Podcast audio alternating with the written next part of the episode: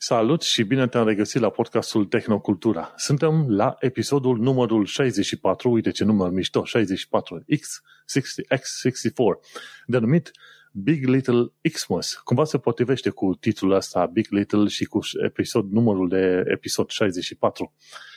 Și bine te-am regăsit la podcastul Tehnocultura, uite că deja din titlu am luat-o pe cărări, aiurea. Printre subiectele de astăzi pe care vrem să le acoperim sunt arhitectura Big Little, chipul optic de la Light Intelligence, vulnerabilitatea Log four Shell și Xmas is here. Gazdele tale preferate, Vlad Bănică și Manuel Cheța te salută. Salutare tuturor! Bine, v-am regăsit la noul episod de podcast și ghesuat ultimul episod de podcast pe anul două mii douăzeci și unu. Era să zic două mii douăzeci și doi, dar nu știu de ce. Pentru că încolo ne îndreptăm cu pași mari, uite, aproape că nu vine să cred că a trecut anul ăsta. Parcă ieri am început și cu podcastul ăsta și cu tot. Și deja avem un an și vreo două luni, nu? Ceva de genul. Și am da, mai trecut, exact. Se mai încheie încă un an. Dar ne luăm și noi un pic de concediu, chit că mai e încă o săptămână din anul ăsta, încă o marți cel puțin. Ne luăm uh, liber două săptămâni, plec și eu în concediu, plec acasă în România mâine și uh, Manu s-a hotărât să-și ia și el liber. Da, și tu atunci... te ești periculos acum, mergând spre țară în România. Ai curaj mare, nu știu să zic, în de perioada ce să asta cu Omicron. Ah, da. Dar ce crezi, că aici nu e? Adică nu știu care e problema. Sincer, între noi fie vorba în momentul ăsta, cifrele, dacă e să vorbim strict pe statisticile de că, la, la care avem acces online, arată mult mai bine în România decât aici. Deci mm-hmm. dacă ar trebui să fie undeva, e acolo, nu aici, știi? Da. Dar pe de altă parte am trei doze de vaccin în mine, să mă ierte Dumnezeu dacă nici așa nu scap. Asta înseamnă că așa mi-a fost scris, manu. Nu, da, mai, nu un... mai pot să-mi pun viața pe hold. Am făcut chestia asta doi ani de zile, am făcut toți pașii pe care i-au cerut autorități, medii, specialiști, cine vrei tu, sunt vaccinat, toate cele... Nu pot să mai, să mai stau închis în casă. Ai purtat gata. Mască, ai fost cu minte la locul tău, nu te-ai Am purtat, o port, mă spăl pe mâini de zece ori pe zi, am pielea de pe mâini praf, am dermatită și așa mai departe și eu nu sunt ipohondru, dar da, uite, na, m-am protejat cât de bine am putut. Deci, momentan, trebuie să mai văd și de viață și de familie și așa mai și departe. De nu mă duc să... Absolut. Adevărul este că inclusiv aici în U K oamenii au, au recunoscut faptul că s-au cam saturat de orice fel de restricții. Deja au obosit oamenii. Am obosit și am obosit, uite, îți dau un exemplu de săptămâna asta. Intrăm în prima parte a emisiunii noastre. Ce ai făcut în ultima săptămână, Vlad? Bine, uite, exact. Ce-am făcut? Două chestii. Dacă tot am intrat în subiectul COVID, o să mă vai și eu un pic de chestia asta. M-am făcut trei doze de vaccin, da? În Germania... există o regulă acum care se numește doi G plus, adică vaccinat sau vindecat, dar cu test P C R în chestii, de exemplu, locații de făcut sport. Mm-hmm. Și nevastă mea vrea să patineze pe gheață și ne-am dus la patinoarul din oraș, al, cu două sau trei zile, sâmbătă, cred. Nevastă mea vaccinată cu a treia doză înaintea mea cu o săptămână. Și ne-am dus și cine e vaccinat cu a treia doză nu mai trebuie să prezinte test. Dar dacă ai două doze, tot ți se cere test. O tâmpenie. În mm-hmm. fine, trecem mai departe. Și pe ea a lăsat-o să intre și pe mine că aveam două zile, mai îmi lipseau încă două zile până a face paisprezece zile de la a treia doză, nu m-am lăsat să intru pe patinoar. Și am plecat acasă, îți dai seama, un car de nervi și am decis în momentul ăla că m-am săturat de restricții, am făcut tot ce mi-au cerut autoritățile acum pentru două zile în condiții în care nici nu patinam. Aș fi dus să stau într-o tribună goală pe un patinoar mare de hockey, practic. În fine, m-am da. enervat, m-am dus acasă și am hotărât că cu trei doze de vaccin în mine nu o să mai uh, stau așa ca un cățeluș fricos ca până acum, că mi-au ajuns de ani de zile. Îi înțeleg și pe aia care protestează împotriva restricțiilor, nu împotriva vaccinului, da, facem clar diferența, dar împotriva restricțiilor mm. înțeleg și îi susțin, pentru că și eu m-am săturat. Și da, cam asta e povestea cu, cu vaccinul, cu restricțiile. Mă duc acasă, fain frumos, petrec cu familia, nu mă duc să umblu prin cluburi, nu schiez, deci nu o să fiu prin, pe la petrecerea preschi, pe unde s-au infectat lumea anii trecuți. Na, eu zic că o să mă întorc acasă, adică acasă, aici, înapoi în Germania, în siguranță, sau cel Băi, puțin fără acasă, Omicron. Până una alta, acolo îți petești tu nouăzeci la sută din timp, nouăzeci și nouă la sută din timp, așa că mâine, păi mine te vedem cu pașaport german, așa că nu știi. Mă, să știi că, uite, la cât de repede trece timpul, cel mai repede aș putea să fac chestia asta în momentul de față, cum e legea acum, după vreo șapte ani. Pentru fapte de vitejie, nu știu, dacă salvezi o babă sau ceva, s-ar putea să scadă la șase, dar în condițiile de față vreo șapte. Au trecut deja trei, îmi vine greu să cred. În februarie fac trei ani de când sunt aici. Ce mai sunt încă patru? Una, două. Ai văzut că mai ieri, parcă noi doi, parcă, parcă te invitam la... Nu, mă invitai tu să discutăm la Diaspora Cast, după care te invitam eu să vorbim la podcastul ăsta, Tehnocultura, și uite, dacă a trecut un an și două luni, trei luni, deci nu mai știi, imediat sunt patru da. ani. Așa că... Da. Trecut repede și timpul. Imediat sunt și patru... Două, Pardon, două săptămâni. Că în principiu, peste două săptămâni, undeva pe unsprezece ianuarie o să avem următorul episod, o să fie o pauză. Adevărul e că nu ne așteptăm să se întâmple extraordinar de multe în perioada Crăciunului și în prima săptămână din ianuarie. Gândește-te, în prima săptămână din ianuarie toată lumea e leșinată, nimic nu mișcă pe nicăieri. Absolut. Și așa că abia pe unsprezece ianuarie o să ne mai întâlnim, că deja vine două mii douăzeci și doi, un an nou cu nouă evenimente din astea. C E S, e Computex, și multe alte câteva evenimente din asta de care o să putem vorbi din când în când și poate, poate, fingers crossed, cum zici tu, cum zic oamenii, așa, poate, poate o să ne trezim că în două mii douăzeci și doi o să fie un an ceva mai, mai relaxat decât douăzeci și unu. Știi? Așa că... Să sperăm. Eu o să încerc să mi-l fac așa. Dacă nu mai inventează ăștia încă o restricție și încă zece doze de vaccin între timp, o să încerc să mi-l fac mai relaxat ca până acum, căci mi-a ajuns. Exact. Și până una alta, podcastul ăsta nu uitați să pe oriunde îl ascultați și îl urmăriți, pe iTunes, Podbean, YouTube, Reddit, oriunde, nu uitați să îl promovați, să lăsați un comentariu, să ne dați un like, o lalea, un cookie, un share, un thumbs up, orice e, pentru că ajută. De ce nu? Ce vorbim noi și ce uh, lucrurile pe care le acoperim aici sunt într-adevăr utile și relevante pentru foarte mulți oameni. Vorba aia, petrecem uh, destul de multe ore în săptămână citind tot felul de știri și dăm pe mai departe și căutând să înțelegem știrile astea. Și apropo, legat de ce ziceai tu, ce am făcut în ultima săptămână, ca de exemplu, m-am uitat la filmul Witcher, Witcher sezonul doi, dacă ai reușit să-l vezi. A, nu, Cu... eu am încercat să mă uit și la primul și am văzut doar un episod și în momentul respectiv n-am avut răbdare de el, nu, nu l-am văzut, dar în schimb mă joc de Witcher trei în continuare. Păi tocmai de aia, până că înainte de, de film a fost jocul, adică cel puțin în ceea ce știu eu. Și am jucat Witcher doi, Witcher trei și după aia la Witcher trei e Blood and Dragons, ceva de genul ăsta la un moment dat, e un D L C foarte fain, l-am jucat și pe ăla. Și pot să zic că în Witcher doi, în sezonul ăsta al doilea, uh, tipul ăsta, am și uitat numele actorului, vezi ce culmea sunt, tipul ăsta reflectă mai bine Witcher, Geralt, reflectă mai bine pe personajul principal decât uh, în primul sezon. În primul sezon părea un fel de iară, ca să zic așa, dar în al doilea, într-adevăr, Witcher-ul iese ăla serios care îl știm noi din jocurile video. Deci, poate primul sezon o să-ți placă prea mult, dar sezonul al doilea, în mod sigur, o să-ți placă ceva mai mult. Adevărul e că fiecare episod, ca să-i fac un mic review așa, putea fi scurtat, cam cu vreo zece minute, dacă nu chiar cincisprezece minute. Știi că fiecare episod în sezonul doi e cam vreo cincizeci, cincizeci spre șaizeci de minute, destul de lung. Putea să-l scurteze la patruzeci de minute și cred că era chiar fain.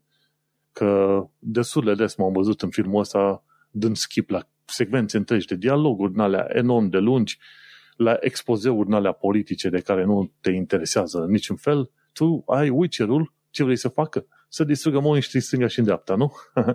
Și am dat skip la tot felul de scene, că ei foarte mult în sezonul ăsta al doilea vreau să construiască un fel de world building, să facă un world building, să-ți arate tot contextul și până la urmă poate că nu ai nevoie de tot contextul.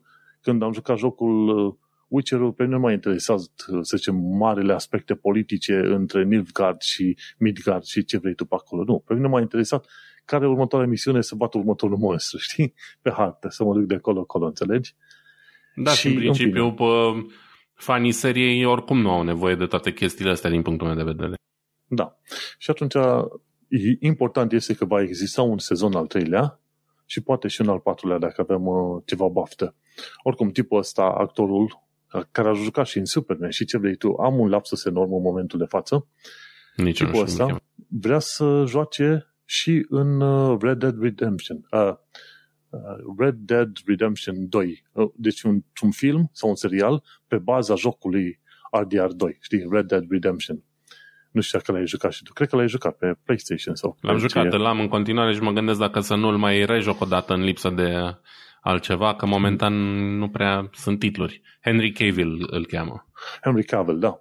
Uh, uite, ca idee, apropo de jocuri pe care vrei să le joci, vezi că în perioada asta, pe Epic, sunt uh, tot felul de promoții în asta, este Winter Sale, ceva de genul ăsta.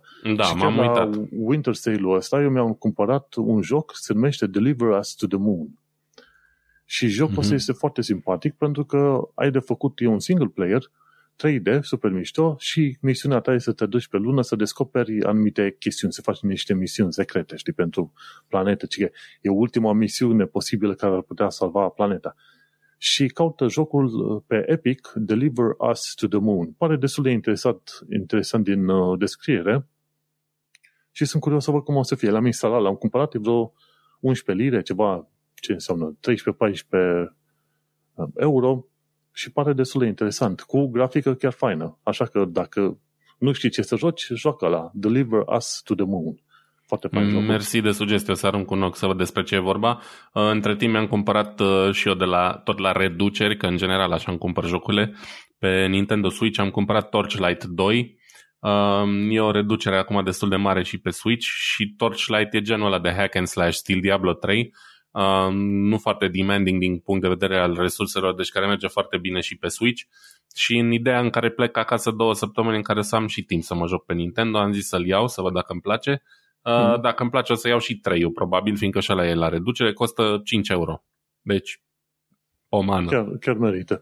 Uite, și apropo de Epic Sales, dar și dacă ai aplicația Epic Store, ceea ce cred că foarte mulți oameni o au, ei au și o promoție în care dacă e un joc mai scump de cincisprezece lire, cincisprezece lire sau euro, ceva de genul ăsta, ei dau un cupon automat de zece euro, dolari, lire, ce sunt, știi? Și atunci poți să cumperi jocuri la un preț chiar foarte mic, dacă sunt peste acei cincisprezece dolari sau euro. Și foarte mișto. Dacă ai niște bănuți deoparte, au zeci de jocuri în lista aia în care ai putea lua.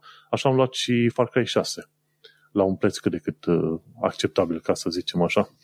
Așa că, uite, cine are chef de cheltui bani, poate, cu Epic Store în perioada asta. Bun, hai să mergem puțin pe mai departe la știri. Bineînțeles că trebuie să fim conștienți de faptul că oamenii au un timp limitat ca să asculte podcastul, așa că trecem la prima știre, care m-a impresionat efectiv și am citit-o chiar de curând, e cea de la Tom's Hardware, despre Light Intelligence, ci că un chip optic care e, are o viteză de procesare de trei sute cincizeci de ori mai mare decât R T X treizeci optzeci în anumite tipuri de calcul. Și chiar citisem cândva de curând despre chipuri optice și îmi păreau un concept foarte interesant, știi? Ideea este că ăștia au trecut dincolo de concept și au creat ceva cu adevărat util, funcțional, care până la urmă o scoate la capăt. Și asta merge foarte mult în calcule din alea matematice, înmulțiri de matrici, combinatorică, faze din astea. Chestii la care funcționează foarte bine și pentru, ce știu, logistică, bioinformatică, A I, chestii la care, bineînțeles, poți să folosești și computere cuantice care să te ajute mai, mai, mai bine, știi? Și uite-te că, pe de-o parte, poți să ai un computer cuantic care îți face calcule din alea de bioinformatică, de exemplu, proteinele, așezarea proteinelor, cum se înfășoară proteinele, ori poți să ai ceva de la Light Intelligence cu chipuri optice care, la un moment dat, o să aibă aproape la fel de mare viteză sau dacă nu chiar mai mare. Și foarte interesantă figura asta este vorba de, efectiv, lumină, modul în care ai putea folosi lumina să creezi, ce știu, procesare de orice fel. Și în filmul ăla de prezentare de la ăștia, de la Tom's, Hard, Tom's Hardware, chiar, de fapt, e pe YouTube, embedded în Tom's Hardware, dar nu mai contează, acolo îți arată principiul de funcționare și e super tare figura asta, știi? În loc să ai electroni care, la un moment dat, sunt împinși de colo-colo, în circuite, în interiorul uh, unității de procesare, ai lumină. În, uh, să zicem, în fibra optică extrem de scurtă, știi? Extrem de scurtă, îngustă, pardon, extrem de mică. Și atunci, acele fibre optice, la un moment dat, au uh, niște, să zicem, uh, device-uri sau aparate micuțe pe parcursul lor și ce se întâmplă? Dacă există sarcină electrică în uh, aparatele alea micuțe, atunci lumina este anulată sau amplificată. Și în funcție de semnalele astea primite, la, la final, cum trece lumina dintr-o parte în alta a microchipului sau a tranzistorului a lui optic, într-un fel, se face procesarea. Că îți dai seama, dacă stai să te uiți mai ales în tranzistori și în, ce știu, în modul în care sunt organizate acele porți logice, îți dai seama că e o chestie foarte dumb, destul de prostească. Știi că atunci când vine electron, vine o sarcină pe o parte, dar în cealaltă parte nu este sarcină și modul în care ai organizat-o acele diode, obții unu sau zero în funcție de situație. Și aceeași situație o ai și cu chipurile astea optice. Și au făcut la un moment dat, au prezentat un model în care calculau, să zicem, liniile de intersecție a unor drumuri, să zicem.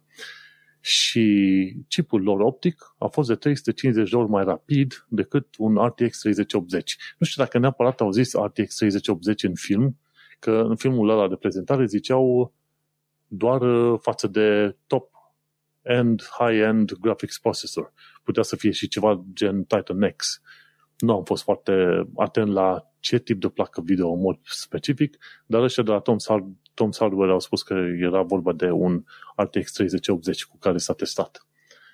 Și uite-te că îți poți imagina că la un moment dat, uite, în momentul de față, în mod real, există un chip care pentru anumite tipuri de calcule matematice este de sute de ori mai rapid decât un R T X treizeci optzeci. Îți dai seama ce, ce minunăție pe acolo? Și trăim într-o epocă atât de interesantă, știi? Da, e foarte interesant. N-am apucat să văd clipul. Acum încercam să văd despre ce e vorba, că n-am apucat să mă uit peste subiectele tale înainte să începem. Mi se pare foarte tare. O să mă uit la tot clipul să văd exact despre ce e vorba și mă gândesc la ce altfel de avantaje ar putea să aibă pe lângă viteză.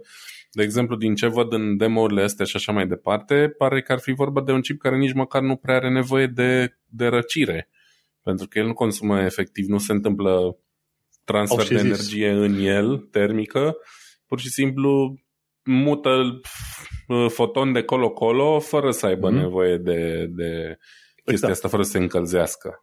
Are un laser care trimite pulsul din asta de lumină și interesantă chestie, știi că în principiu se zice, ok, se fac calcule la viteza luminii, dar în principiu ce poți, ce poți ști? Viteza luminii e trei sute de milioane de metri pe secundă, știi? Și atunci ca viteză de procesare sau un ciclu de procesare putea spune că dacă un asemenea chip ar fi pe o distanță de un metru, ai unu pe trei sute de milioane, știi? Și ar fi viteza ta. Deci ai putea calcula că ar fi, ce știu, probabil trei sute de megahertz, ok? Dar chipurile alea sunt extraordinar de mici. Deci gândește-te, un asemenea chip e probabil undeva pe la un micrometru, în modul în care l-au construit ei. Mm-hmm. Adică milioane aparte. Și într-un fel ai putea spune, înmulțești trei sute de megahertz cu un milion, ai obține de trei sute terahertz. Și te-ai gândit, ok, la trei sute de terahertz ar însemna viteză de procesare enorm de mare, știi?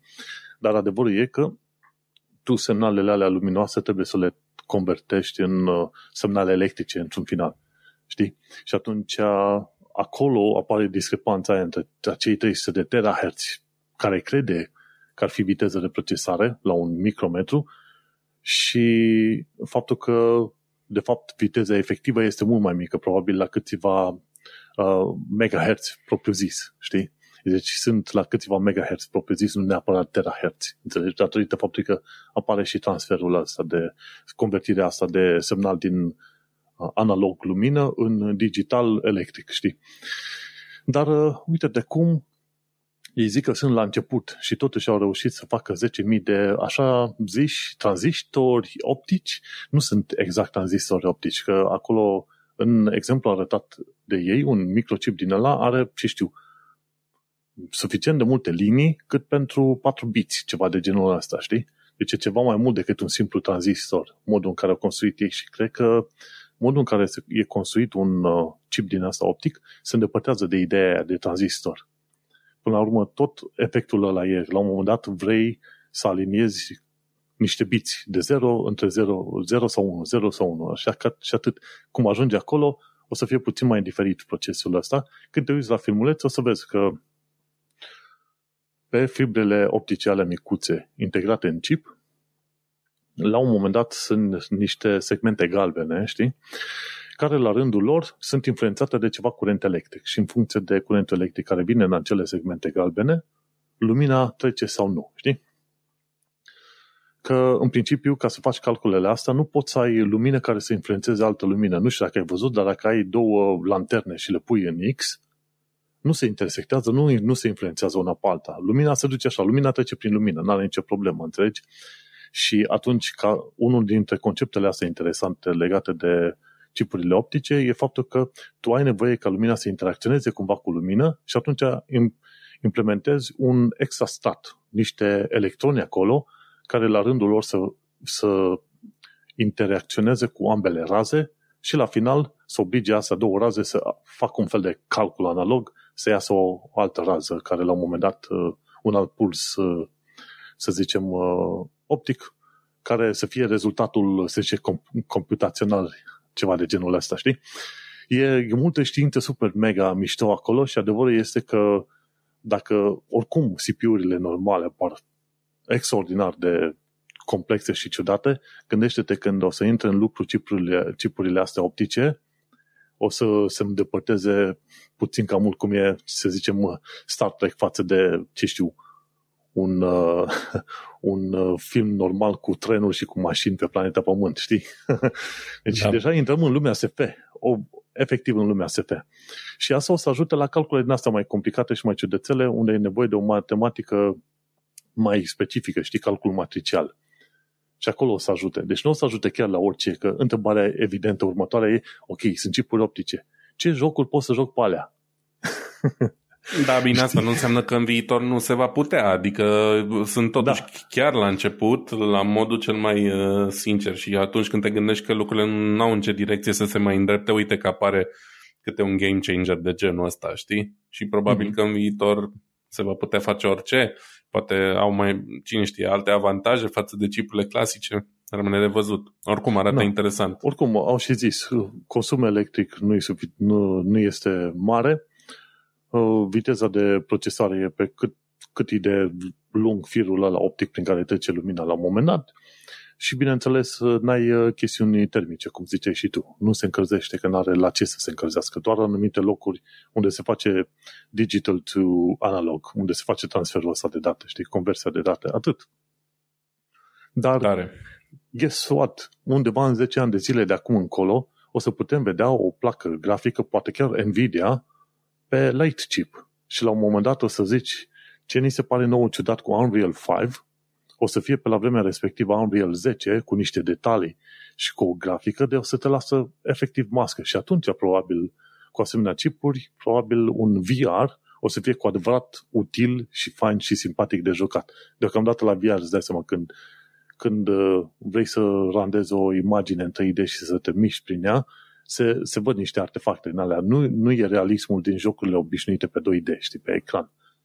Acolo o să vezi, uite, aplicare. Da. Interesant. Da. Să urmărim în continuare să vedem ce se întâmplă cu ei. Da, eu m-am înscris la canalul lor de YouTube și că mai e ceva nou, probabil o dată sau de două ori pe an, o să, poate o, o să și vorbim de chestia asta, știi? Uh-huh. Hai, sunt curios de arhitectura Big Little de la tine, că e bine că ai pus tu link-ul ăsta.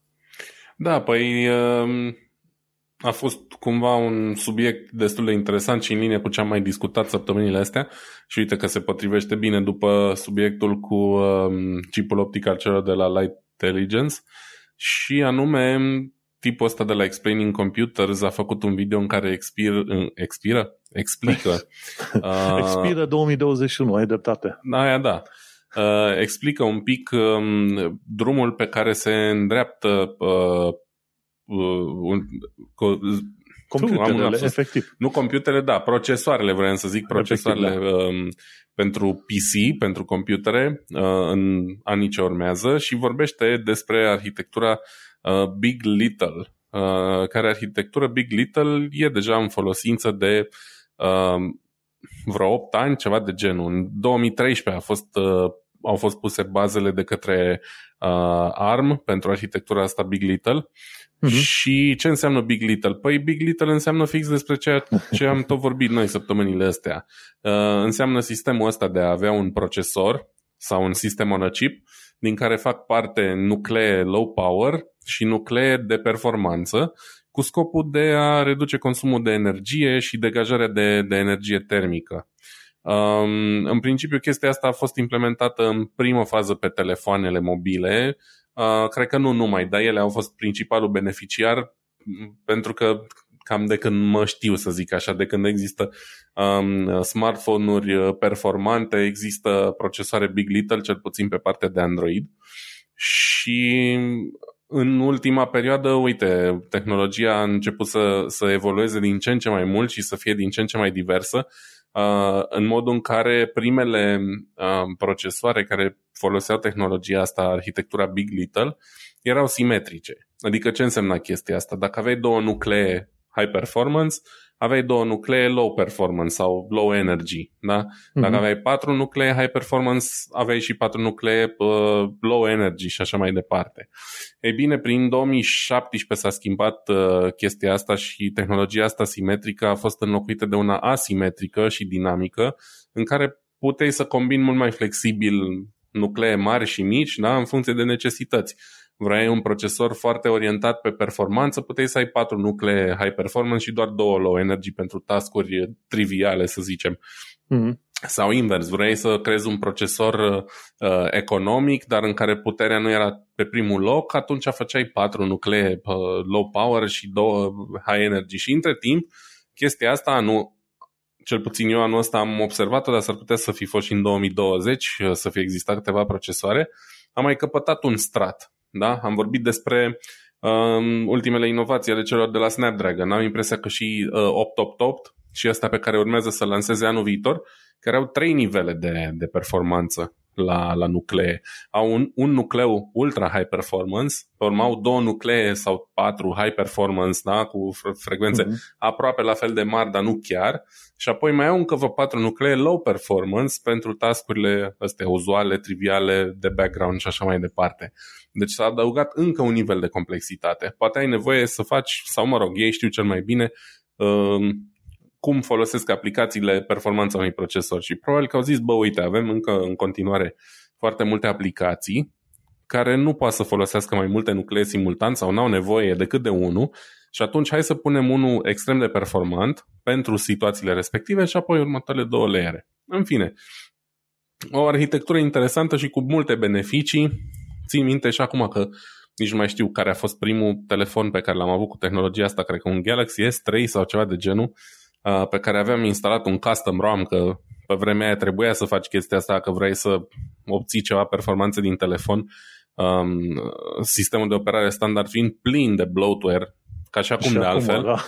Dar diferența e că atunci telefoanele nu erau suficient de performante pentru tot bloatware-ul ăla, știi? În ziua de azi cumva compensează prin, prin forță brută toată chestia asta. În fine, și aveam un fel de task manager din ăsta și eram foarte surprins, așa că vedeam că cresc, scad frecvențe, mi se părea incredibil într-un telefon să se întâmple chestia asta. Eram, eram un pic mai naiv și na, totuși, tehnologia era destul de la început. Na. Păi gândește-te că de când, unde, de când cu iPhone-urile deja telefoanele au devenit propriu-zis calculatoare portabile și atunci... Da, exact.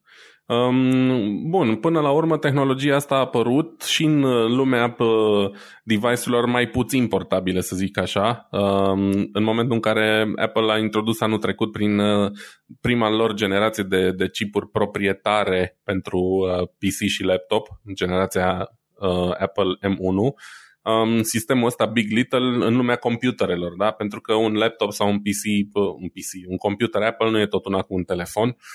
E mult mai apropiat de un computer clasic. Da, și... cumva tradițional îi zic ăștia desktop, dar nu. Exact, desktop, laptop, în fine. Înțelegem despre ce vorbim, eu o să-i zic computer versus telefon. Mm-hmm. Um, și M unu, tot o arhitectură ARM folosește, dar scalată cumva la un nivel mai mare, astfel încât să poată fi mult mai pretabilă pentru um, aplicații desktop. Folosește tot așa, un sistem Big Little cu nuclee mari, nuclee mici și... Pe lângă asta, în combinație cu arhitectura ARM, diferită de cea x optzeci și șase folosită în procesoarele clasice, a dat așa un pic peste cap așteptările oamenilor în ideea în care performanțele sunt mult mai bune decât s-ar fi așteptat oricine. În condițiile în care vorbim de niște procesoare cu un consum extrem de redus de energie, uh, care chiar nu au nici măcar nevoie de răcire activă pentru majoritatea task-urilor. Uh, eu am MacBook Air-ul ăsta al meu. Într-adevăr, eu nu-l folosesc pentru task-uri intensive. Poate odată sau de două ori am făcut editare audio pe el mai mult decât video. Editarea audio oricum nu are nevoie de putere multă de procesare și fiind răcit pasiv n-am avut niciodată probleme sau să facă throttling sau așa mai departe. Iar oamenii... M unu prima generație. Da, da. da. Iar oamenii care au Mac Mini, de exemplu, cu procesorul ăsta sau uh, MacBook Pro, care are și ventilator, spun că extrem, extrem de rar se întâmplă să audă ventilatorul ăla, deci nu prea e nevoie de el. Deci, iarăși, numai avantaje. Consum foarte redus de energie, performanțe mult mai bune și așa mai departe.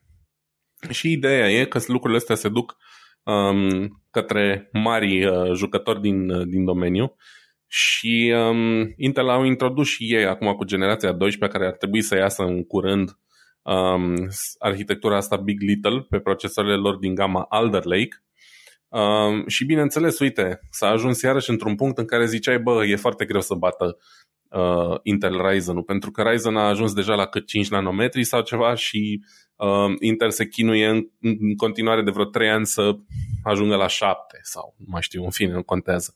Da, pe acolo, um, șapte, da. Da. Și uh, toată lumea zicea, gata, Ryzen sunt campioni, A M D, pe vecie nu mai au cum să-i bată. Și uite că a venit cu arhitectura asta nouă, cu un uh, proces îmbunătățit, am impresia că, nu știu, cred că tot pe șapte nanometri, dar e îmbunătățit față de ce aveau înainte.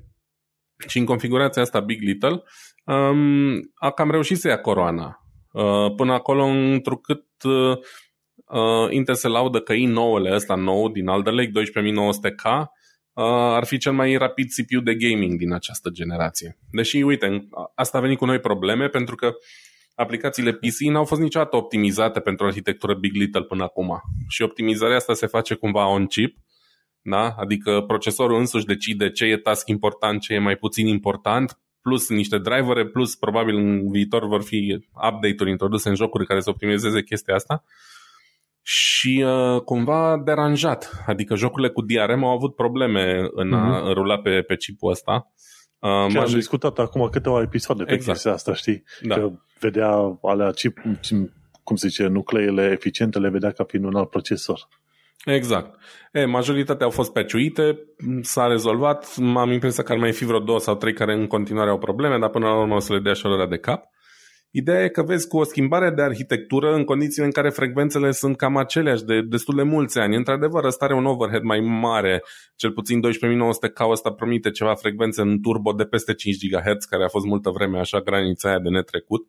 Um, dar în ciuda procesului cumva învechit, între ghilimele, față de ce oferă Ryzen, arhitectura asta nouă schimbă iarăși uh, regulile jocului și au reușit să, să câștige iarăși întâietatea. Bineînțeles că lumea vorbește și despre faptul că A M D pregătește, pregătește și ei propria lor versiune de, de arhitectură Big Little, dar se vorbește că ar veni cândva în generația Zen cinci, da? Zen cinci, în timp ce nici măcar Zen patru n-a ieșit pe piață. Deci sunt destul de în urmă cu chestia asta. Zen patru e cea care ar trebui să, care e la rând să iasă și se zvonește că pentru Zen cinci s-ar, s-ar pregăti un sistem similar. Um, Da, cam asta e videoul celor de la Explaining Computers. O informație interesantă pentru că intrăm cumva într-o nouă era a procesoarelor multicore. Până acum tot era simetric, toate nucleele erau la fel, la fel de performante, da? Sau cel puțin cu aceeași, cu aceleași caracteristici. Și acum s-a trecut la arhitectura asta care, uite, care și, beneficii și numea desktop-urilor. Și ca să vezi chestie, a fost o perioadă destul de mare în care creatorii de jocuri video se foloseau doar de un singur nucleu, că nu erau niște A P I-uri. Da, da, da. Cred că la un moment dat când a apărut Vulkan A P I, că ăsta e mai recent decât DirectX, el ăla a apărut cu promisiunea că va, va, fi, va face mult mai ușor development-ul pentru multicore, știi, de gaming. Da, sunt și în continuare multe jocuri ăștia care nu, da. nu sunt avantajate neapărat de un număr mai mare de nuclee. Știi, și când au început ăștia să se învețe cât de cât cu multicore, acum trebuie să fie multicore, multilevel, ceva de genul ăla. Știi? Oricum, e super tare. Îți dai seama, ăștia, cred că primii care au făcut uh, conceptul ăsta de nuclee au fost până la urmă I B M, nu știu, două mii unu două mii doi, ceva de genul ăsta, în vremuri vechi de mult, știi? După care a venit, ce a venit? Intel și A M D, la vreo câțiva ani distanță, și de acolo off to the races, cum se spune, știi? Și e foarte interesant că, că pe viitor arhitectura asta Big Little o să fie Big Little and Exa, știi, ceva de genul, că acum pe același S O C o să ai și G P U, ceea ce e de așteptat acum, mai ales la mobil, dar că vor să implementeze pe acolo și neural processing, și A I și ce mai vrei tu, plus ce, spera, ce, ce, ce speră unii undeva ca prin două mii treizeci să se poată pune și quantum, uh, quantum uh, bits pe un asemenea C P U din asta, știi? Și dacă mai integrezi și din asta optic, atunci îți dai seama, la un moment dat, în funcție de task-ul pe care trebuie să-l faci, se redirecționează către chipul optic, către quantum chip sau către uh, A I ori către G P U, știi? Și atunci o să ai un fel de pastilă nea magică acolo în C P U, într-adevăr mult mai diferită decât ce ne-am put, putea imagina, știi? E ca și cum ar fi diferența aia între oamenii care au trăit în perioada anilor patruzeci și au, au reușit sau au avut copilăria în anii patruzeci și au trăit până în anii nouăzeci spre două mii, când calculatoarele deja aveau procesoarele așa de micuțe și se ajunsese la micrometri în materie de tranzistori. Tot așa trăim și noi o altă perioadă acum. Noi ne-am trezit cumva cu doi opt șase, trei opt șase și când ne-am duce la somn pe la vreo, ce știu, treizeci, cincizeci de ani de, de zile de acum încolo, o să ne pună la somn cu multi, super, mega C P U-uri din alea de care nici nu ne-am uh, nici nu ne-am gândit vreodată care exista, știi? Hei, tehnologie, ce să zic? Bun, ok. Hai să mergem pe mai departe. Vreau să discutăm puțin tel de Security Now. De, în episodul lor opt sute patruzeci și nouă s-a discutat în, în extenso, cum se zice, de vulnerabilitatea utilitarului Log four J, care are scor zece din zece. Și că există foarte puține vulnerabilități din astea, ever, în lume, care să aibă un asemenea scor de zece din zece, știi?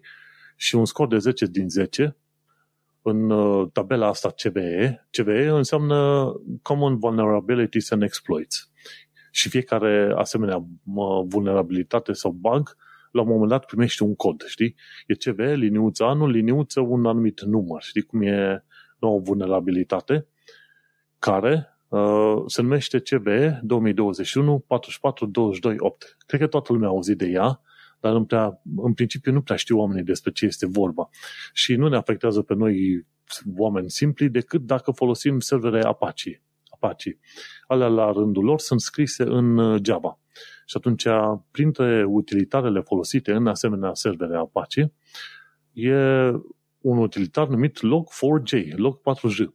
Și ăla ce permite, permite salvarea unui, unui fișier în care se notează tot felul de, să zicem, de informații legate de activități care au loc pe server.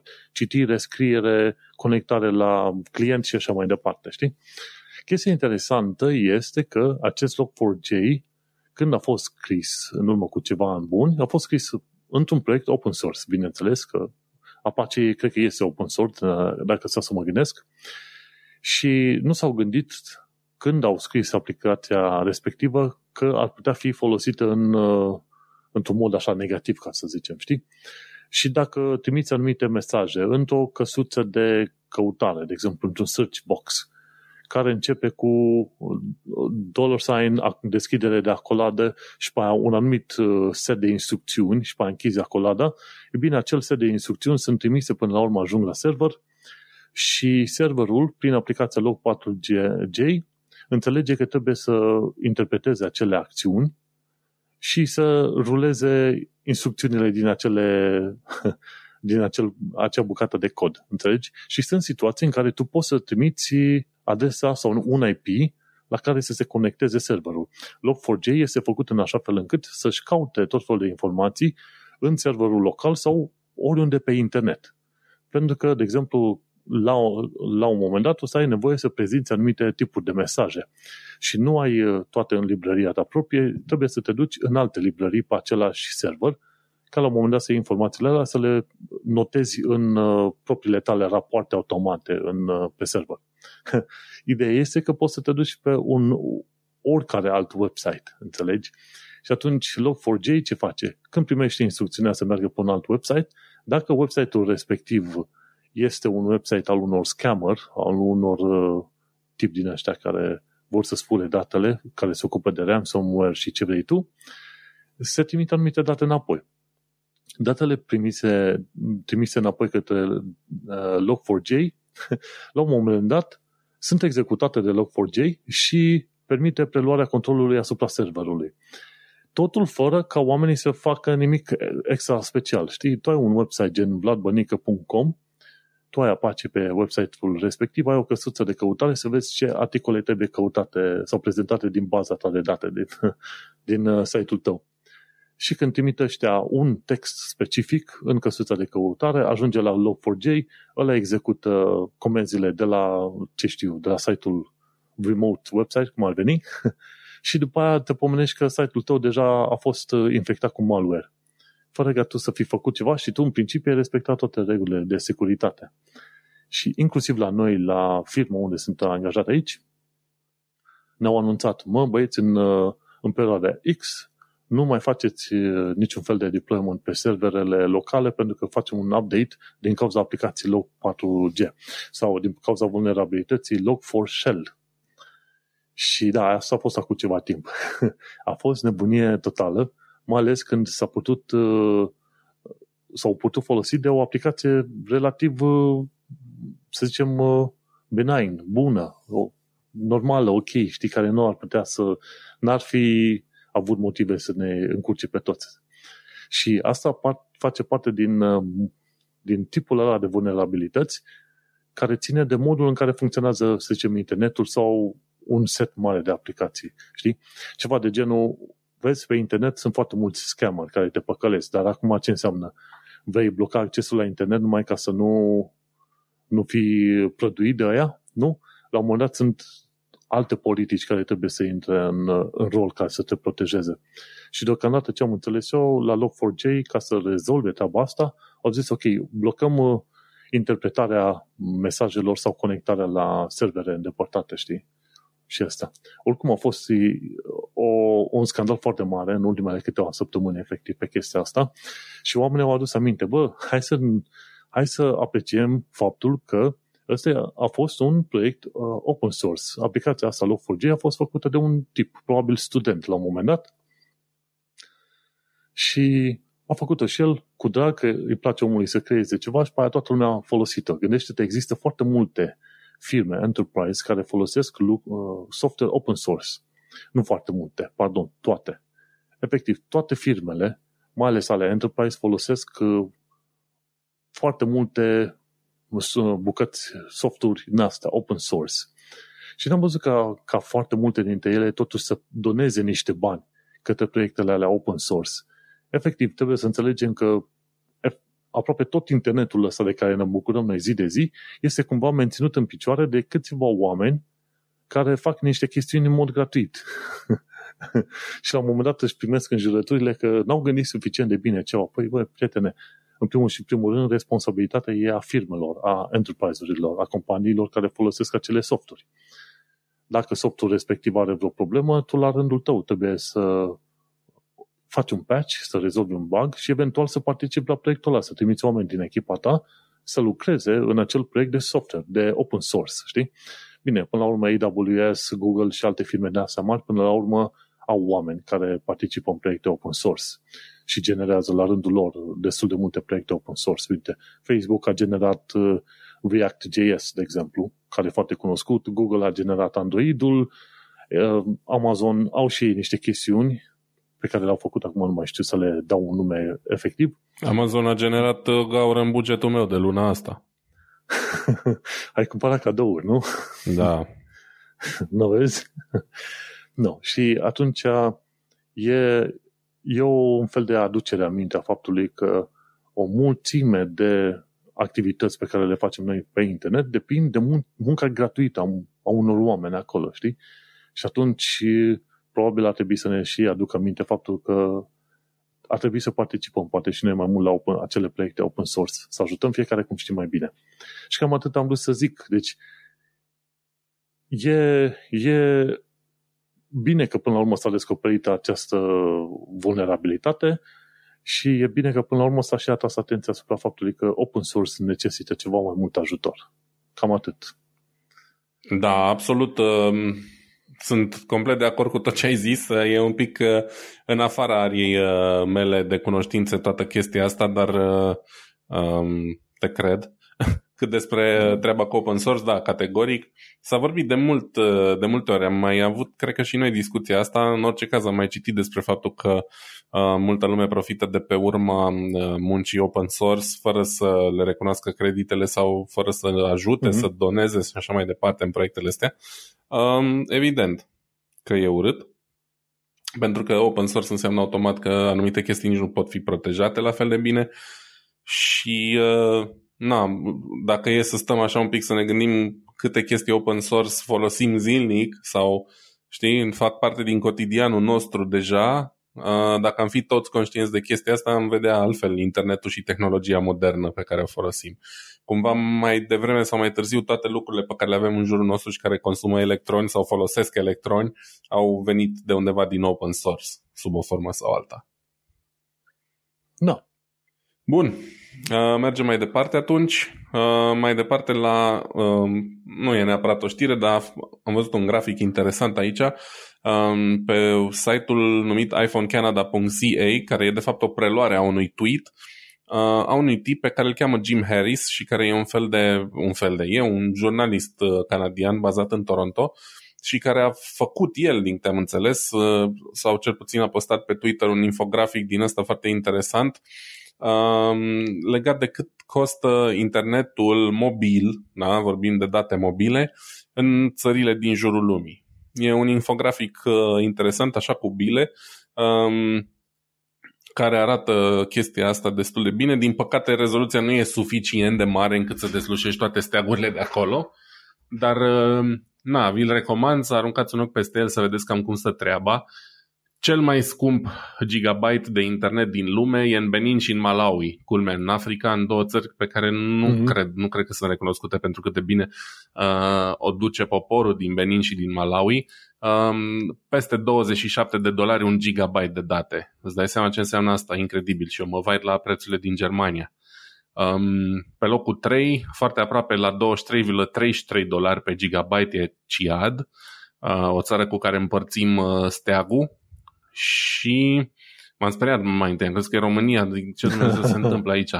Da. Până m-am înțeles despre ce e vorba. Apoi Yemen și Botswana sunt următorii, dar sub douăzeci de dolari, cincisprezece respectiv treisprezece dolari. Canada, extrem de scump și în Canada, uite, o țară foarte dezvoltată, dar unde un megabyte de un gigabyte de date mobile costă doisprezece virgulă cincizeci și cinci dolari și aparent în Grecia doisprezece virgulă zero șase dolari. La Canada cumva te-ai aștepta, fiindcă Canada e o țară enormă, cu o populație destul de mică și automat infrastructura e foarte scumpă și greu de acoperit uh, multe zone. Evident, probabil că sunt extrem de multe zone fără niciun pic de semnal, poate ai doi G în cele mai bune situații că ți-ai un telefon de urgență. Dar la Grecia nu mă așteptam să coste atât de mult. Um, iarăși, extrem de multe țări foarte sărace, Eritrea, Guiana Ecuatorială, Turkmenistan și așa mai departe. Coreea de Sud schimbă cumva acolo macazul fiind cea mai bogată țară din toate astea care, uh, în care costă peste zece dolari uh, internetul. Probabil mai bogată decât Canada, bănuiesc, la produs internet da, pe cap de locuitor. În fine, nu o să enumăr toate țările. Ideea e că toate țările astea din top cumva sunt surprinzătoare. Vorbim de țări, majoritatea foarte sărace. Apoi Canada, care nu e deloc săracă, și Coreea de Sud, iarăși unde te-ai aștepta să fie așa, cumva la fel ca aerul de respirat, internetul mobil fiind una din cele mai moderne țări. Și undeva pe acolo cred că e și România, destul de jos. La noi, din câte știm, e internetul ieftin. Uite, cred că am văzut bila în colțul din dreapta jos undeva, pe lângă mm-hmm. steagul Poloniei, parcă văd steagul României. Știm că la capitolul ăsta stăm destul de bine. Cel mai ieftin internet din lume e în India, unde costă mai puțin de zece cenți un gigabyte de internet. Acolo e de noi. Și așa. Israel, unsprezece cenți.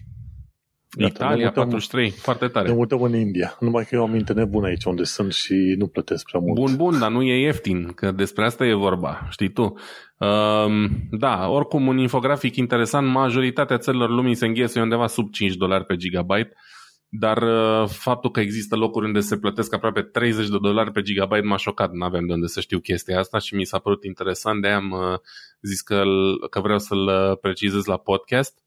Pentru că în Europa știm și noi cât de mult variază prețurile, știi? La noi în România, cred că e probabil unul din cele mai ieftine interneturi din Uniunea Europeană. Nu știu, în Bulgaria poate o fi mai ieftin. Uh, servicii de calitate destul de bună și apoi vin Germania, unde costă de, nu știu, minim cinci ori mai mult, cred, și cu niște servicii dezgustător de proaste, ca să zic așa. Uh-huh. Am, am da, un bif mare cu curioasă. Serviciile din Germania, știi e, deja. Da, este foarte curios, știi că am auzit de atâtea ori și cu S U A, de exemplu, și cu Germania și Canada, în care, dom'le, e niște economii puternice, dar viteza internetului este execrabilă și costurile sunt foarte mari.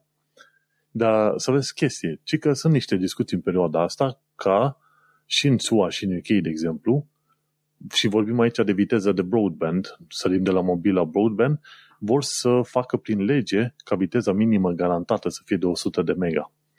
Și asta ar însemna investiții de câteva sute de miliarde de dolari, lire, ce vrei tu pe acolo, în ambele țări, ca să ajungă la nivelul de minim o sută de mega pe secundă și guess what, trebuie să fie simetrică. Pentru că au spus că e o problemă, ai download-ul foarte bun, dar upload-ul prost și mai ales într-o epocă în care foarte mulți oameni lucrează de acasă și au ședințe de asta video, ai nevoie ca conexiunea respectivă să fie simetrică, știi? Și atunci sunt, sunt deja, mai devreme sau mai târziu, se vor pune reguli și legi în așa fel încât să fie o viteză minimă de, de, de internet. Ideea e că vezi la ăștia Germania, Canada și S U A că au viteze mici, servicii proaste și costuri mari, pentru că există un, pe de o parte, monopol, pe de altă parte, cred că au ceva, un lobby destul de puternic acolo. Lobby-ul în Germania e, e, cum să zic eu, e parte din cultura politică, la fel ca în state, doar că în Statele Unite și în Canada mai e un considerent care nu e de neglijat. Distanțele mari, suprafețele uriașe. E într-adevăr greu să construiești infrastructură pentru niște țări uriașe în, unde sunt zone cu populație suficient de uh, mică încât să nu merite să faci chestia asta, dar Germania e una din cele mai dens populate țări din lume, cred, cel puțin din Europa cu siguranță, da? O țară cu o treime mai mare de, decât România, dar cu de, cel puțin patru ori mai mulți oameni în ea. Densitatea populației e uriașă. Și cu toate astea, acoperirea e execrabilă. Apoi serviciile, iarăși, am mai zis, pe care le primești în materie de relații clienți, de calitate, de tot ce vrei, zero barat. Uite, chiar zilele trecute, weekendul ăsta mi-am petrecut timpul jucându-mă cu Raspberry Pi-ul, încercând tot felul de combinații și așa cu Uh, D N S serverul ăsta și într-o seară mi s-a promis că durează cam mult să încarc niște pagini față de obicei și am intrat, am făcut un speed test. Păi eu plătesc un gigabyte de, de internet aici. În, cred că era vorba de sâmbătă seara după ora zece. Câtă lume să mai și fie online. Abia am prins trei sute de megabiți cu chiu mm-hmm. cu vai. Am zis, bă, o fi o problemă, am dezactivat D N S-ul. La fel, am încercat și de pe telefon. Același rezultat. Uh, ar trebui să am cincizeci de megabiți upload, deci o mizerie oricum. treizeci în cel mai bun caz. Și eu plătesc un gigabit, pentru că ei fac, dau robinetul mai încet seara, probabil mizând pe faptul că puțină lume îl folosește și că nu o să-și dea nimeni seama, dar mie nu-mi convine chestia asta. Că există da. și abonament de trei sute de megabiți, înțelegi? Eu plătesc mm-hmm. un gigabit. Despre asta e vorba. Și chiar de curând s-a dat o lege aici în Germania, cum că dacă furnizorul de internet nu oferă viteza promisă, știi, ești, ai posibilitatea să-ți ceri dreptul, să ceri, mă rog, ramburs sau whatever, să dai în judecată, în fine. Trebuie să mă interesez despre ce e vorba. Problema e că, bineînțeles, toate formulările sunt cu până la, până la un gigabyte. Nu zice uh-huh. garantat un gigabyte. Și atunci mai sunt eu îndreptățit. Pe de altă parte, trei sute de megabytes, nici măcar aproape de un gigabyte nu e. Înțelegi? Uh-huh. Și cade chiar sub umbrela altor abonamente. Și atunci trebuie să mă interesez, am și o asigurare din asta juridică pe care o plătesc oricum degeaba, dar dacă tot o plătesc trebuie să mă, asigur, să mă bă, interesez dacă n-aș putea face ceva în sensul ăsta, că nu-mi convine, știi? Adică și dacă n-am nevoie de tot gigabyte-ul ăla, bă, plătesc, dacă nu mi-l dai, lasă-mă să plătesc abonamentul mai mic și cu asta basta, știi? Mă da, se supărarea și vorba, discutăm de, de țări bogate, știi? Și atunci este da. bine. Țări bogate, dar și țări mari, într-un fel, pe de o altă parte, știi, cu infrastructură mai veche și atunci e greu să, să schimbi. Dar, de fapt, se văd, se văd intențiile proaste negative, mărițoasele firmelor mari, care nu da. vor să lase alte firme mai mici să se dezvolte. Păi despre asta știi? vorbim aici, nu mai vorbim de aoleu, vai, săracii, Vodafone, nu reuși, nu fac față cu ei. Nu, vorbim doar de reavoință, pentru că bani fac grămadă. Vorba aia, avem Vodafone și în România, da? Deci vorbim despre o rețea nemțească, o sută la sută, pe care o avem și în România și cu care putem compara unul la unul. Ce tarife practică Vodafone în România și la ce calitate versus ce tarife și la ce calitate în Germania, știi? Aceeași companie, nu vorbim de companii, nu știu, din țări bananiere sau mai știu eu. Vorbim aceeași companie în două țări la, aflate la punctul cel mai apropiat, la, nu știu, șase sute de kilometri una de alta, nu așa departe. Da. Da. Ei, mă rog. E bun de știut pe mai departe, de ce nu? Pentru că trebuie pomenit și tras semnalul ăsta de alarmă. Poate într-o zi o să fie și un român care a crescut cu internetul din România și o să ajungă parlamentar în Germania și o să zică vrem internet mai bun. Da. Poate, nu știi. Sper să prind ziua aia, mă îndoiesc. Ah, vine și aia, vine și aia. La câte milioane de români sunt plecați din țară, vine și ziua aia. Bun, hai să mergem pe mai departe. O, o chestie destul de scurtă de la Tom Scott, ci că cum te dă de gol curentul alternativ în investigații criminale. Și că curentul alternativ e la frecvență de cincizeci sau șaizeci de herți, în funcție de țara și regiunea în care ești. Guess what? Când faci înregistrări audio, microfonul poate să prindă, la un moment dat, sun, cum să zic, diferențe în frecvența sunetului, în modul în care înregistrează, dat fiind că curentul alternativ fluctuează, cât e, cincizeci șaizeci de herți, depinde de zonă. Dar nu este niciodată exact cincizeci de herți sau șaizeci de herți. Ok? Când discutăm de șaizeci de herți, e câteodată cincizeci și nouă virgulă nouăzeci și cinci, cincizeci și nouă virgulă zero unu, chestii în asta. Și micile astea variații sunt deja salvate, cel puțin în, în U K, sunt salvate în tabele din astea foarte lungi. Și atunci, când ai anumită variație, te poți duce la anumite echipe în asta de investigații criminale și spui, băi, uite, în zona asta am o înregistrare audio și vreau să aflu când, când s-a făcut înregistrarea. Și ăștia ce fac? Ăștia compară diverse chestiuni, diverse sunete în microfon, în înregistrarea respectivă și văd dacă se potrivesc, să zicem, inflexiunile alea, dacă se potrivesc cu ce au ei salvat în tabelul ăla de la National Grid, de la rețeaua națională. Și poate să spună, dacă este un sunet cât de cât acolo distinctiv în microfon, poate să-și dea seama, ok, înregistrarea asta a avut loc acum trei zile la ora și minutul exact, știi? E chestie foarte interesantă, care ține într-adevăr de S F, efectiv de S F. Nu știu dacă ai apucat să vezi, o să te uiți la filmul ăla de prezentare, dar este un instrument nou prin care se poate face investigație criminală, mai ales dacă ai sunet într-un video, știi? O altă chestie interesantă ce se poate face e, am vorbit despre aia, cred că acum mult timp, știi? Când se înregistrează, să zicem, vibrațiile și ce modul în care vibrează, să zicem, un ambalaj într-o cameră. Să zicem că noi de vorbim, avem o pungă de chipsuri, cineva din depărtare filmează punga aia de chipsuri la o rezoluție foarte mare și în funcție de modul în care se văd deplasările suprafețelor pe punga de chipsuri, poate să-și dea seama despre ce se vorbește în camera respectivă. Și a făcut chestia asta, se poate. Și mai e tehnologia elaltă cu laserul care vede după colț, cu aplicația cu care înregistrezi și vezi după colț și uite cum o să ai probabil în viitor niște metode de investigație mult mai puternice decât în, în aproape orice fel de S F care le-ai văzut în jocuri video sau în, în filmele S F. Apropo de, de S F, că tot discutam, am ajuns acum la cartea numărul patru din seria Dune. Știi, seria asta pe care o tot citesc, undeva după pagina o mie trei sute patruzeci sau ceva din toată colecția, și cartea patra se numește God of the Dune, sau God of Dune, ceva de genul ăsta. Adevărul e să, să știi că undeva mai încolo apare un twist în, în acțiuni. De fel, de fel, cărțile astea sunt destul de lente. Când citești, îți dai seama că nu se întâmplă extraordinar de multe. Și filmul pe care l-am văzut cu Dune, cumva urmărește cartea. Adică nu se întâmplă extraordinar de multe, dar e interesant ce se întâmplă până la urmă și cum evoluează. Și acțiunea se întâmplă pe, nu pe, distan, nu pe un timp de unu doi ani, ci pe, pe decenii întregi, știi? Dar îți spun sigur, undeva prin cartea a treia încolo să-ți placă ce twist iau toate evenimentele astea.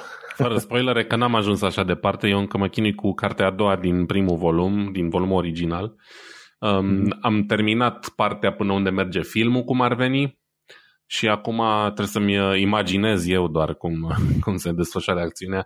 Îmi place chestia asta, întotdeauna mi-a plăcut în momentul în care citesc o carte de genul ăsta S F să-mi imaginez eu cam cum ar arăta, cum ar fi, cum ar sta lucrurile. Acum filmul mi-a ușurat chestia asta pentru că am imaginile personajelor din film în, în cap, dar da, îmi place povestea în continuare, e mișto, a lucrat mult la uh, niște aspecte faine. Uh, da, bine, într-un fel le putea să numești mai mult fantastic decât științific, știi? Da, dar exact, pentru că e... se pune mai puțin accent pe tehnologie ultra nu știu cum și mai mult pe efectiv un alt fel de univers, da? Nu neapărat unul mult mai tehnologizat. Exact.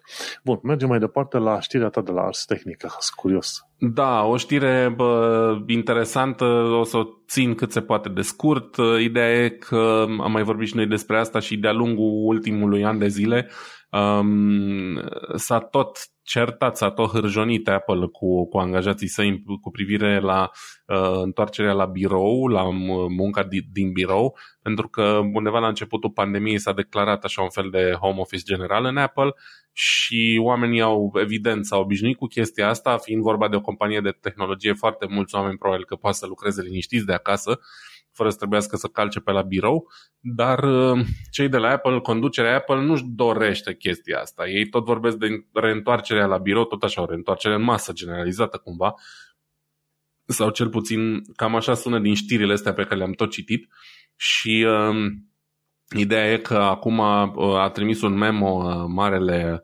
uh, director Tim Cook, cum că data care fusese inițial stabilită pentru întâi februarie două mii douăzeci și doi de reîntoarcere la birou va fi întârziată, dar pe perioadă nedeterminată. Până acum s-a tot mutat data asta, hai în noiembrie, hai în februarie, nu știu ce. Acum nu s-a zis până când va fi, va fi întârziat. Se spune evident că e din cauza faptului că uh, cazurile în lume cresc extrem de mult din nou și că există o variantă nouă de virus și așa mai departe. Uh, ce fac ei drăguți? Îmi cer scuze. E faptul că vor da o mie de dolari bonus fiecărui angajat pentru, în principiu, pentru ca aceștia să-și facă home office-ul mai confortabil, mai plăcut, dar nu îi obligă să facă chestia asta, poate să facă orice cu banii. Um, și ceea ce e un lucru bun, foarte puține firme fac chestia asta, extrem de puține firme fac chestia asta chiar. Înțeleg că cumva Apple sunt privilegiați, au și de unde și așa mai departe. Între noi fie vorba, orice firmă ar putea să facă chestia asta, dar na, e un gest frumos, un gest pozitiv.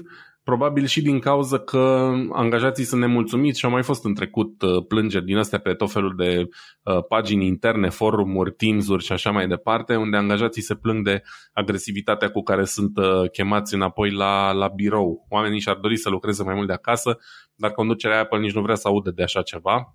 Um, și da, nu știu... Cumva e curios motivul pentru care fac chestia asta, pentru că, uite, n-am citit într-adevăr niciun studiu făcut în pandemia asta, bă, un studiu bun științific, despre impactul home office-ului asupra productivității muncii. Din ce am mai citit și din ce am mai auzit, ar sta bine treaba, adică la modul oamenii ar fi cel puțin la fel de productivi în home office ca la birou. Nu, majoritatea firmelor nu au observat diferențe. Bașca unii au observat și îmbunătățiri, dar mi-ar plăcea să știu efectiv științific, un studiu bine făcut, bă, e mai ok să lucrez din home office sau nu. Uite, eu recunosc, eu personal sunt un pic mai leneș în home office, dar asta nu înseamnă că nu-mi fac treaba sau că ceva rămâne nefăcut, știi? Mm-hmm. Acum probabil depinde și de tipul de muncă pe care o faci, de cât de mult ai de lucru la un moment dat sau la altul. Sunt mai leneș în sensul în care îmi vine să mă ridic mai des la, de la birou, să mai mănânc o jumătate de portocală, să mă mai întind un pic, știi? La birou fac chestia asta mai rar, să zic așa. Dar ei, din nou, munca tău e făcută, știi? În cazul tău, că la birou când mergem pe acolo, ne luăm pauză din când în când, de o pauză de cafea să stăm de vorbă. Da, nu, eu fac asta destul de rar în, în general, cafea nu prea beau, de fumat nu mai fumez decât extrem de rar și ocazional și atunci nu prea am motive și mă trezesc că trec multe ore fără să mă ridic de la birou și na, per total, dacă lumea își face treaba până la urmă, nu văd de ce să nu continue din home office. Nu prea înțeleg push-ul pe care l-au unele companii, am mai auzit, inclusiv din experiența personală. Da? Um, la firma asta la care lucrez acum, deși am flexibilitatea să fac home office, tot nu e la fel de bine văzut ca la firma la care am lucrat înainte, să zic așa. E mai greu să lucrez din mm-hmm. home office, chiar și în situația mea în care eu lucrez în principiu cu oameni din alte uh, birouri, să zic așa, da? Nu din ăla la care merg eu. Și atunci nu argumentul cu trebuie să fii aici ca să vorbești cu lumea mm, e așa și așa pentru mine, știi? Că oamenii cu care am eu cel mai des contact sunt în altă parte. În fine, știi, sunt firme și firme, unii insistă foarte mult pe chestia asta cu prezența la birou, chiar dacă nu e neapărat justificată de faptul că oamenii nu muncesc sau de faptul că s-ar munci mai bine de la birou sau de mai știu eu ce. Și sunt curios în general care e opinia corporațiilor sau ce fel de studii au ei de insistă pe, pe chestia asta. Că pentru ei teoretic ar fi, eu văd doar beneficii, na? Economisesc energie, pentru că oamenii lucrează de acasă, nu mai consumă curent, apă, et cetera la, la locul de muncă. Poate că dimpotriva alții nu vor să-i lase acasă pentru că au plătit chirii pe zece douăzeci de ani sau mai știu eu ce pe spațiile alea și oricum n-au cum să scape de ele. În fine, nu știu, sunt curios care e părerea ta despre chestia asta. Păi, părerea mea este că ar trebui să lase pe oameni să se treacă într-un regim din asta de muncă flexibil, știi, adică permanent. Măi, dăm voie să lucru un număr de zile pe săptămână, dacă nu chiar toate, cum vreau eu de acasă și la, la un anumit orar, știi? Și în principiu, aici în U K cam se acceptă treaba asta, au început să facă mișcarea asta ceva de genul trei zile la birou, două acasă dacă vrei tu. Oricum și înainte aveam la firmă, chiar și înainte de pandemie, vinerea puteai să lucrezi de acasă. Și erau colegi care lucrau vinerea de acasă, nu mai făceau naveta. Și, în principiu, nu e greu de crezut ca să ai o chestie combinată. Știi? Poate nu chiar tot timpul de acasă, dar să-ți dea voie câte zile vrei tu. Că până la urmă, uite, că se, s-a demonstrat că se pot face treburi și proiecte. Păi și la noi, la muncă, am, am lansat zeci de programe, aplicații, am făcut improvements, rezolvat tech, tech debt, tot ce vrei tu pe acolo, în firmă, pe bandă rulantă, lucrând de acasă. Deci, se poate. Și atunci, ok, există doar anecdote, nu știu, nici, nu știu nici eu de un studiu din asta științific, o apărea vreodată, dar ca anecdotă, firmele n-au picat în cap pentru că oamenii au lucrat de acasă. Și asta este dovadă clară. Ultimii un an și jumătate sunt dovadă clară. Exact. Da. Și atunci, no, și atunci nu... Singurul motiv pentru care ar vrea să cheme pe oameni înapoi în birou e doar că există un management de la închis la minte care suferă de controlită, știi, de o boală numită control. Înțelegi? Altfel nu pot să-mi imaginez. Da, foarte bine spus. Asta am crezut și eu dintotdeauna.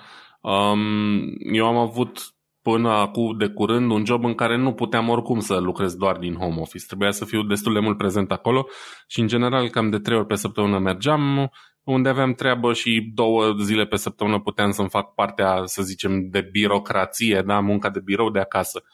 Um, acum cumva aș putea teoretic mai mm-hmm. mult de acasă. Practic nu prea se vrea. Și mă rog, să zicem că acum fiind la început și fiind în perioadă de probă încă și așa mai departe, înțeleg și e ok, nu e nicio problemă, dar uh, nici oamenii care sunt foarte vechi nu prea fac chestia asta, știi?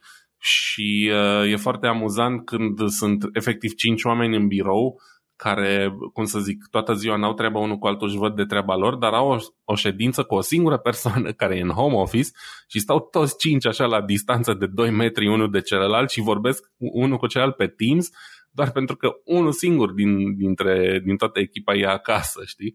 Și asta mm. mi se pare așa o chestie super dubioasă. Ori faci toată treaba pe Teams, ori, cum să zic eu, totul face-to-face, dar asta e o situație pe care eu n-am mai întâlnit-o până acum, știi? Înainte, eu fiind mai mult singur acolo pe proiectul meu și, uh, uh, cum să zic eu, tăiam, eu executam, uh, ședințele erau în general da, da, da. încă o persoană, maxim două, în alte părți și așa mai departe. Și mi se pare foarte amuzant când văd cinci oameni vorbind unii cu ceilalți pe Teams doar pentru că unul nu e prezent, știi? Mm. Da, alea sunt situații și situații. Dar adevărul este că uh, firmele vor trebui să se adapteze unui nou mod de lucru. Și cred că una dintre condiții ca întotdeauna este flexible working. Și eu când am făcut interviurile pentru firmele astea, noi am întrebat, ok, care e sistemul de lucru, când se termină programul, care sunt pretențiile de muncă și așa mai departe, știi? Chiar le-am zis, păi sunt interesat dacă am nevoie să lucrez de acasă o perioadă. Și altfel, nu, trebuie să schimbe modul de lucru pentru că s-a demonstrat că nu mai, nu mai merge așa. Și apropo de nu mai merge așa, nu mai merge așa să existe în continuare pandemie. Chiar mă uitam pe Google Maps, unde au ăștia Apple, unde și-au centrul la Apple Park. Știi? Și Apple Park este doar la cincisprezece kilometri distanță de Palo Alto, unde s-au întâmplat alea multe chestii mari și interesante, știi? Uh, Palo Alto e chiar unde e, este Universitatea Stanford, în, uh, la ceva kilometri buni de San, San Francisco. Am și uitat cum îi zice la toată zona asta, Silicon Valley, pardon. Silicon așa. Valley, da. Silicon Valley. Deci, la cincisprezece kilometri de Palo Alto și de Stanford University, au ăștia de la Apple, au acel disc uriaș, clădirea aia circulară, știi? Mă gândeam, într-o zi o să ajungem și noi pe acolo să ne plimbăm, să vedem așa de curiozitate, știi? Mi-ar plăcea, e una din cele mai spectaculoase clădiri de birouri, alături de aia de la McLaren și mai sunt încă câteva din astea foarte moderne, fără multe etaje, știi? Dezvoltate mai mult pe orizontală decât pe verticală. Da, și se vede foarte bine din, din spațiu. Au, au băștia de Google Maps, au poze făcute tocmai din spațiu, îți dai seama. No, într-o zi poate ajungem și noi pe acolo. În fine, hai că facem geeking out unde, unde și cum nu trebuie. Mergem pe mai departe, acum la short news, ca să zicem așa, chiar pe final de episod. Și aici nu o să vorbesc prea mult, doar atrag atenția asupra unor chestiuni mai mult sau mai puțin interesante. De exemplu, legat de spațiu, pe douăzeci și patru decembrie, adică în câteva zile de acum încolo, va fi lansat James Webb Telescope, care este telescopul infraroșu, deci nu o să fie ca telescopul ăla sau altul, cum zice, am lapsuri astăzi pe bandă rulantă, celălalt telescop în spațiu. Hubble. Hubble, așa, nu o să fie, Hubble este în spectrul luminos, James Webb va fi în infraroșu și ajunge la ce o să ajute ceva mai bine la identificarea stelelor de orice fel și probabil a unor structuri, să zicem, extraterestre, dacă va fi nevoie, sau a vieții. În principiu a vieții, dacă se va putea, a vieții pe alte planete. Și guess what? James Webb Telescope va fi lansat pe douăzeci și patru decembrie din Guiana franceză, dintr-o localitate numită Kourou. K O U R O U. Știi? Nu știam că acolo, de acolo se lansează, adică știam că din zona Americii de Sud, dar nu știam exact localitatea. Mi s-a părut comic așa, că în limba română e ce înseamnă, dar se scrie cu capa. Deci din French Guiana, din Kourou, se lansează efectiv acest satelit pe douăzeci și patru. Și de fapt E S A are tot felul de lansări de acolo. Și e important de știut că de fapt lansările E S A se fac nu din, din să zicem, din Europa, ci se fac undeva din America de Sud.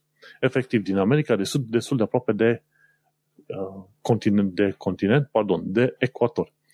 Și făcându-se din uh, zona respectivă, uite-te că fiind mai aproape de ecuator, să fie mai ușor să se facă lansările. Bun, mergem pe mai departe. Următoarea chestie foarte interesantă de la E S A, cupola I S S, a Stației Spațiale Internaționale, în video de la trei sute șaizeci de grade. Și filmul ăla la trei sute șaizeci de grade, publicat de E S A pe YouTube, îți permite să miști cu mouse-ul în sus, în jos, în stânga, dreapta, să vezi cum arată cupola din Stația Spațială Internațională. E foarte interesant, m-am uitat tot filmul de vreo două ori până acum și dacă ai timp și chef, de ce nu, uite-te la acel film să vezi cum gravitează cumva stația și la un moment dat vezi că Pământul este situat sus, ești, tu ești cu capul în jos, dar tu de fapt vezi planeta fiind deasupra capului tău, știi? Dar fiindcă ești în orbită, nu simți atracție gravitațională acolo, așa că e, e super mișto filmul ăsta, urmărește-l. O altă chestie interesantă, tot legată de, de spațiu, este filmulețul nou făcut de, la cei, de cei de la Bloomberg Quicktail.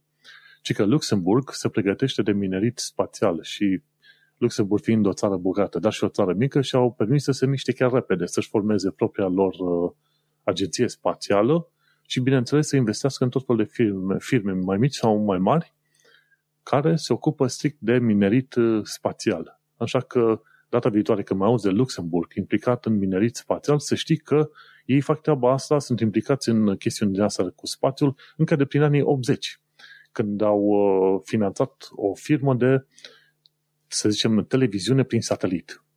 și au avut ceva bani. Mi se pare că activitățile lor spațiale aduc câteva procente la produsul intern brut, în câteva procente bune în, să zicem, în produsul intern brut. Bun, să mergem pe mai departe, testing games.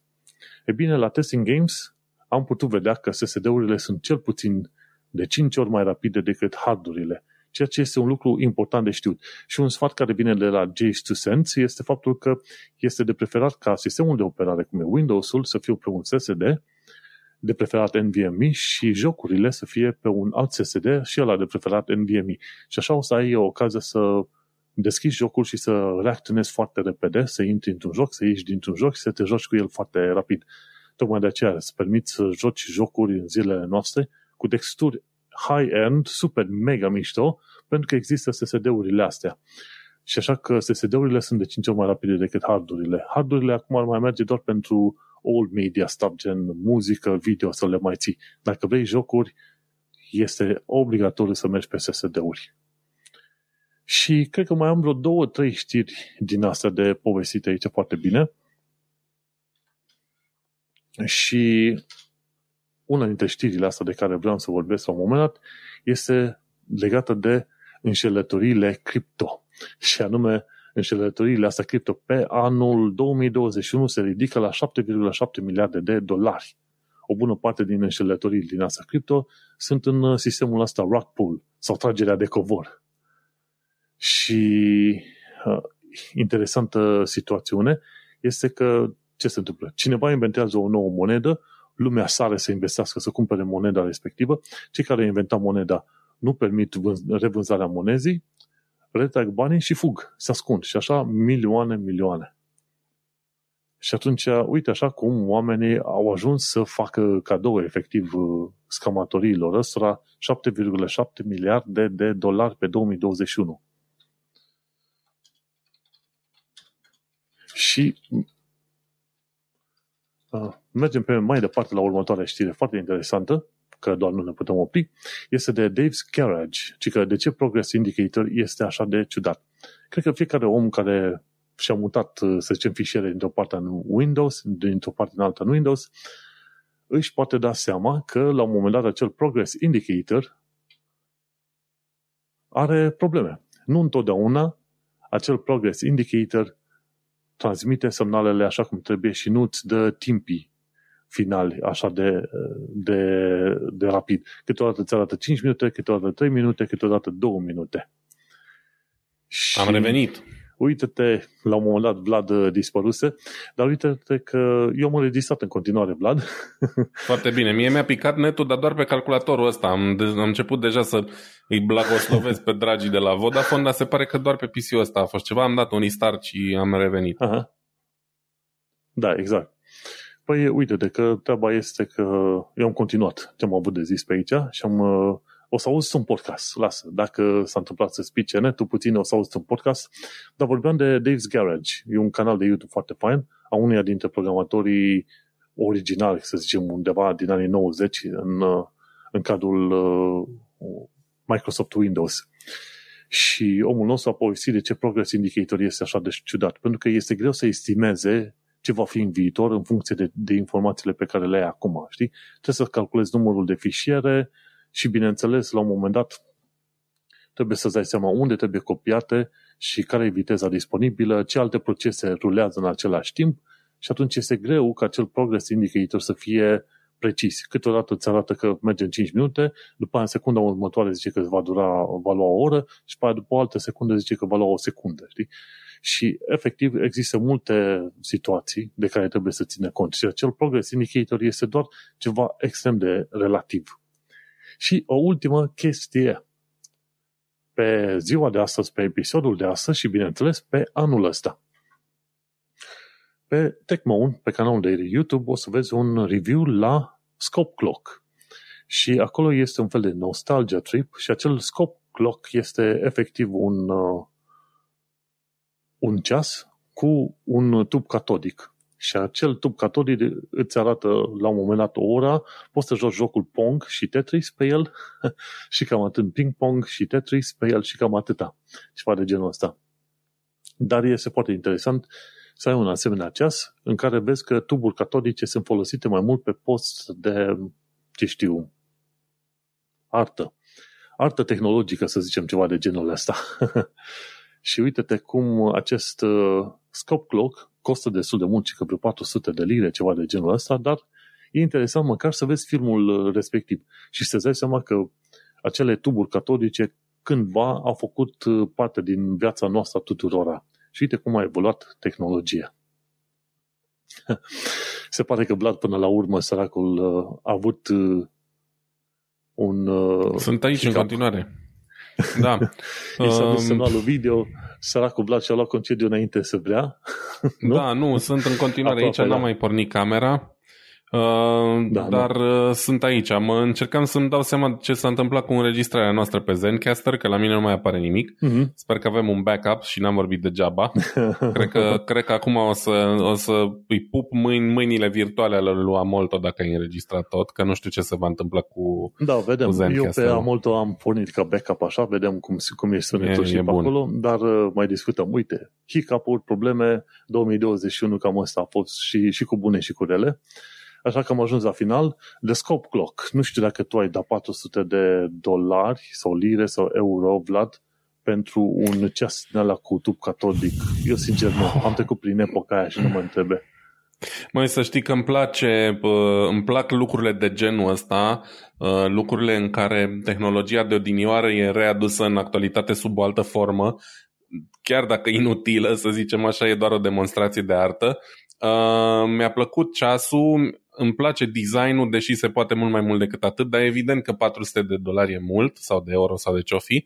Pe de altă parte, realizez că n-are cum să-l facă mai ieftin decât atât, că un tub catodic în starea aia să-l găsești uh, nu e ușor, plus toată producția, plus cine a gândit uh, softul și circuitele din spatele lui. Înțeleg toate lucrurile astea, plus că e o chestie de serie mică, nu o să aibă oricine așa ceva, știi? Nu aș da pentru că nu-mi permit, dar dacă aș avea un salariu de zece ori mai mare decât îl am acum, probabil că mi-aș lua așa ca, ca obiect de artă, pentru că îmi plac, îmi plac lucrurile fix de genul ăsta, știi? Tehnologie de odinioară transformată în artă funcțională. La fel cum mi-ar plăcea și un Nixie Clock din ăla, dacă știi despre ce vorbesc, cu tuburi din alea cu... cu cifrele, ah, știi? Da, tuburi da. electronice care prezintă cifrele, e, tot și unde ăla mi-ar plăcea. Tot el de la Tecmo a prezentat la un moment dat chestiunea. Exact, da, și unde ăla mi-ar plăcea, dar sunt foarte scumpe și ele la rândul lor. Bă, noi ar trebui să ne îmbogățim și să ne facem niște man caves, știi? Cum se spune la un moment dat, era o vorba. Măi, eu am man cave-ul săracului aici, știi ce zic? Am man cave-ul săracului cu efectiv ce mă pasionează pe mine la momentul actual. Nu mai am loc de pasiune în viața mea, ca să zic așa, în bani cu atât mai puțin. Da. Dar mi-ar, aș găsi un loc pentru ceasul ăla aici, mm-hmm. dacă e să fiu sincer. Ei, bun, cam așa, dacă ar fi bani, ar fi un loc. Probabil și în cazul meu, dar bineînțeles aș investi mai bine banii în alte părți perioada asta.